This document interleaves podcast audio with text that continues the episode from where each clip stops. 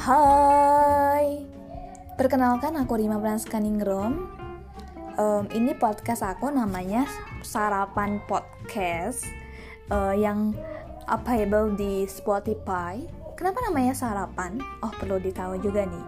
Sarapan itu aku terinspirasi. Sebenarnya ini brand makanan aku, cuman uh, sekarang aku pakai buat podcast. Kenapa ya namanya sarapan? Oke, okay. Uh, karena aku ini ingin membagikan berbagai pengalaman um, yang menjadikan nutrisi gitu. Jadi kan aku share pagi-pagi nih. Orang biasanya kan makan pagi. Nah, itulah kenapa dinamain dengan sarapan.